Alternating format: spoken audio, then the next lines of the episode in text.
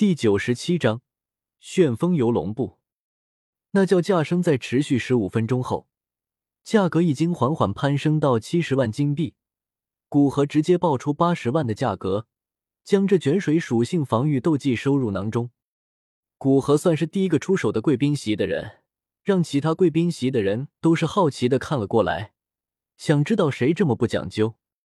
古河漠然的扫了一眼那些看过来的视线，继续的看向拍卖台，发现是古灵阁主，其他的人都是收回视线。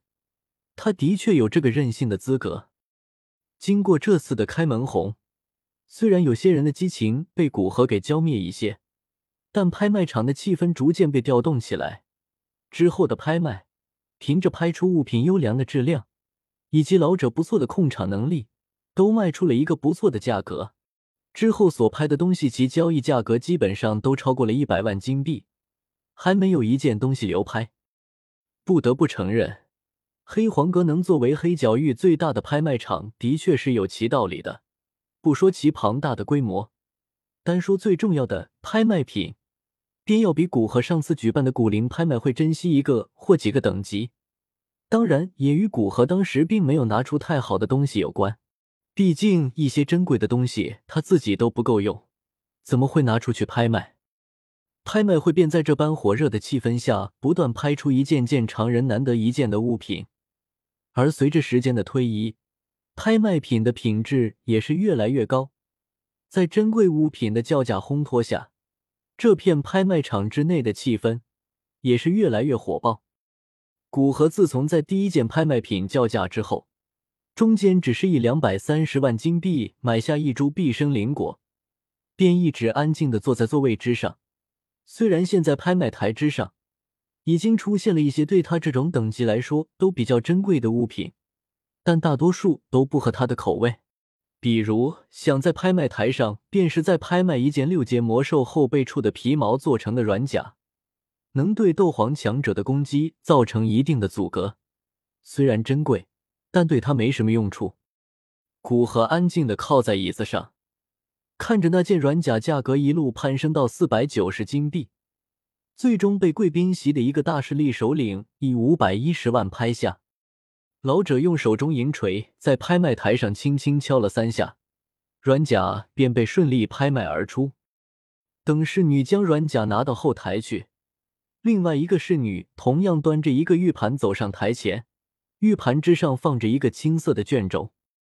想起黑黄宗黑袍长老的介绍，古河心中一动，坐直身体，喃喃道。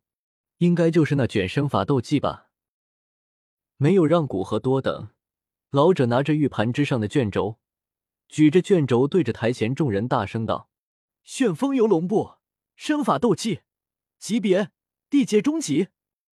据说是百年前的一位斗尊强者所创，学会之后，整个人如风幻影，速度快的不可思议，并且这个斗技还有一个优点，那便是发动起来动静极小。”极大的增加了隐蔽性。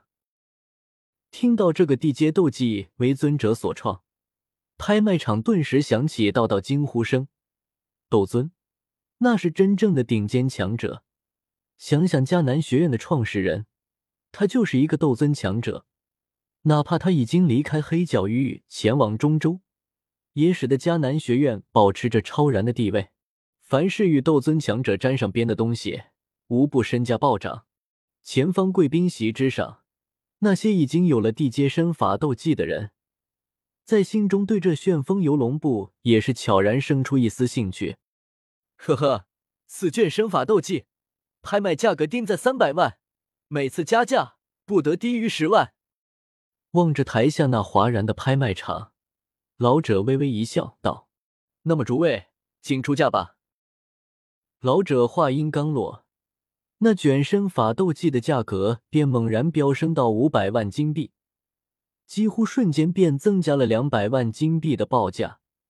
三百万金币虽然多，但是对一卷斗尊强者所创的斗技来说，明显便宜。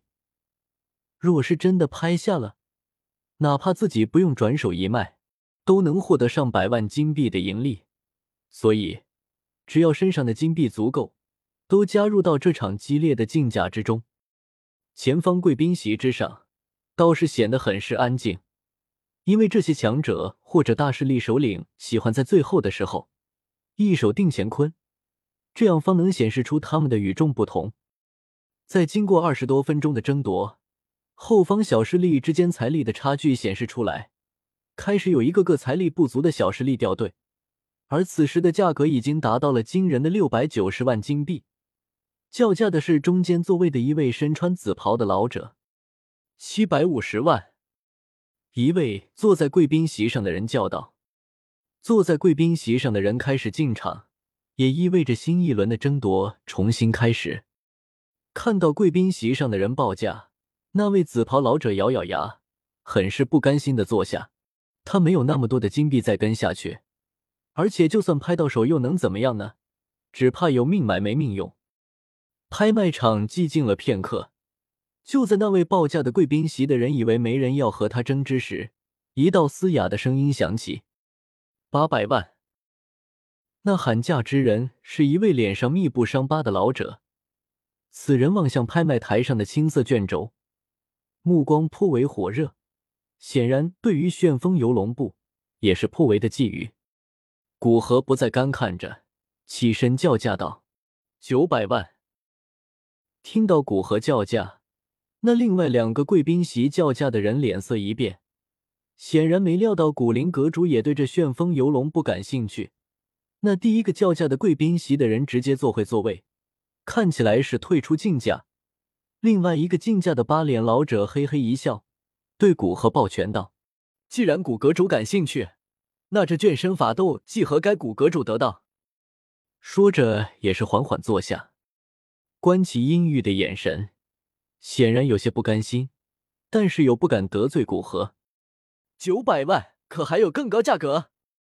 拍卖台上的老者笑眯眯望着场中，问道：“这个价格倒是达到了旋风游龙部本身的价值。当然，若是想将这卷身法斗技拍到千万，估计没戏了。哪怕贵宾席上的强者，也不敢得罪这种修为高、炼药水平还好的人。”哪怕是不想古河提升实力的寒风和魔岩谷长老，也不敢明面上得罪古河。老者的话语在拍卖场中回荡着，但未曾有人回话。